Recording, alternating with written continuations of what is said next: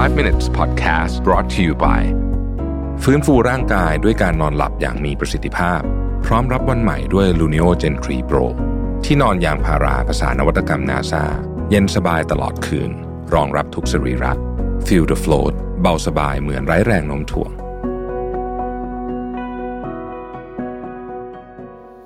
สวัสดีครับ 5 minutes นะครับ คุณอยู่กับระเวนหานุสาหะครับ วันนี้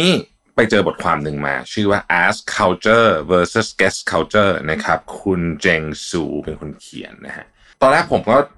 เอ๊ะ มันคืออะไรวะ ask culture guest culture นะครับเขาเริ่มต้นด้วยการพูดตัวอย่างนี้ก่อนนะเขาบอกว่าคุณเคยอยู่ในสถานการณ์แบบนี้ไหมแบบว่ามีคนมาขออะไรคุณที่คุณรู้สึกว่าแบบเฮ้ยคิดได้ไงอะเช่น เช่นสมมุตินะฮะขอยืมเงินที่แบบเยอะๆนะครับ ขอมาอยู่บ้านคุณสักเดือนหนึ่งอะไรแบบเนี้ยนะครับ แต่ว่าพอมีเขาขอเนี่ย คุณก็รู้สึกว่าคุณมีความจำเป็นนะเขาชื่อว่า feel obliged ก็คือ มีความจำเป็นที่จะต้องลองพิจารณาดูนะฮะเสร็จแล้วมันก็มีแนวโน้มสูงมากแหละ ที่คุณก็จะปฏิเสธ แต่ว่าคุณรู้สึกโกรธที่คนคนนั้นทำให้คุณจะต้องปฏิเสธอ่านึกออกไหมเพราะรู้สึกว่าทำไมฉันจะต้องอยู่ในสถานการณ์ที่ต้องตอบไม่ตกลงด้วย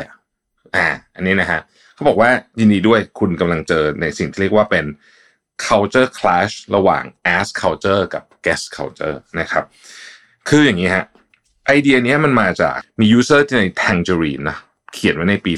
2007 นะครับ เรื่องของ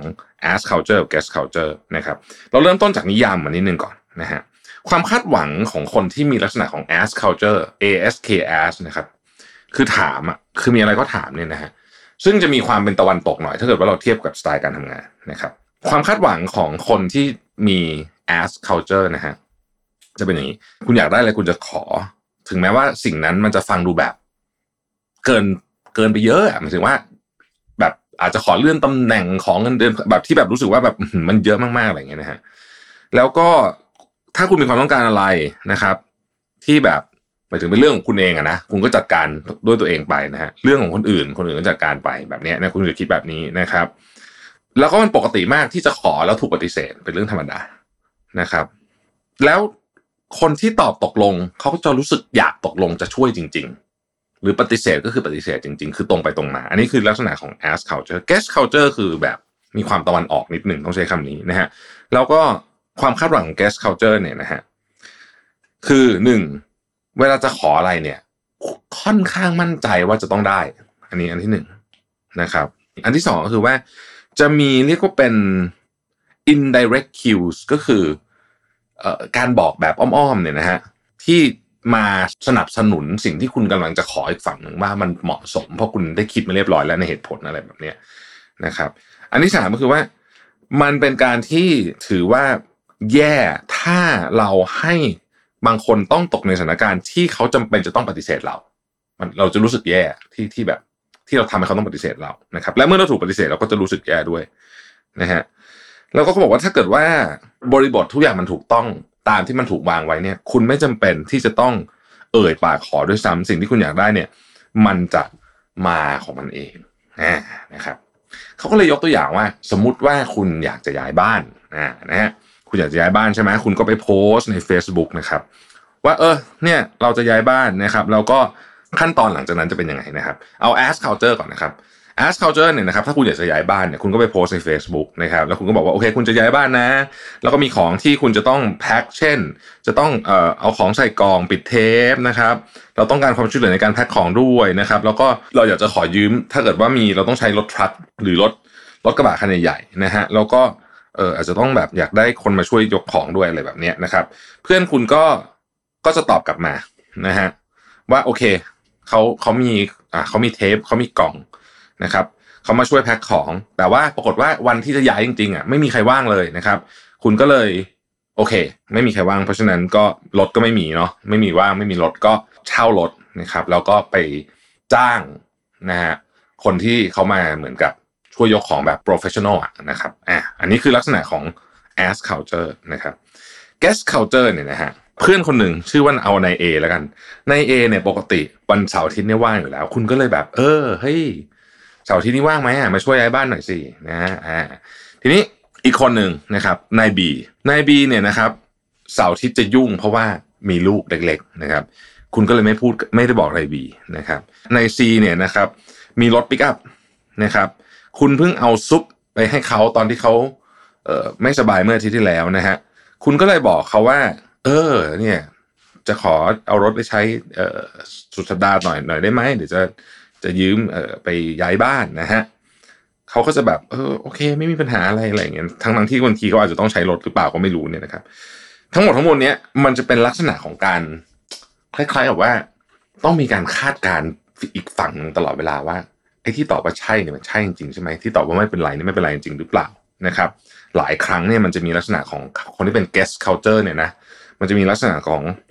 ของการต้องเดาใจของอีกฝั่งหนึ่งนะครับ ว่าสถานการณ์นะมันเป็นยังไงนะครับ เราจะพยายามหลีกเลี่ยงสถานการณ์ที่ เรารู้สึกว่าเฮ้ยดูแบบเหมือนกับตรงเกินไปนะฮะหรืออาจจะถึงขั้นว่าเราอาจจะรู้สึกว่าเฮ้ยมันไม่ควรทำแบบนี้เพราะมันหยาบคายเป็นต้นนะครับ แล้วก็การที่จะไปโพสต์ อ่ากรณีของ guest culture เนี่ย การจะไปโพสต์ Facebook ขอคนมาช่วยย้ายบ้านเนี่ย เขาจะไม่ทำเพราะว่าเขาจะรู้สึกว่าเฮ้ยมันอาจจะล่วงล้ำสิทธิมากจนเกินไปนะสิ่งที่มันน่าสนใจก็คือว่าปัจจุบันนี้เนี่ยเราเริ่มเห็นการปะทะกันของสอง culture นี้นะครับ ผู้เขียนเนี่ยเป็นคนเอเชียนแต่ว่าเกิดที่อเมริกาแต่ว่าพ่อแม่ก็ยังถูกก็คือเลี้ยงด้วยพ่อแม่ที่เป็นเอเชียนเขาบอกว่าเขาเนี่ยเจอเรื่องนี้ตลอดเวลาเลย เพราะว่า ด้วยความเป็นเอเชียนเนี่ยนะฮะเราก็ถูกสอนให้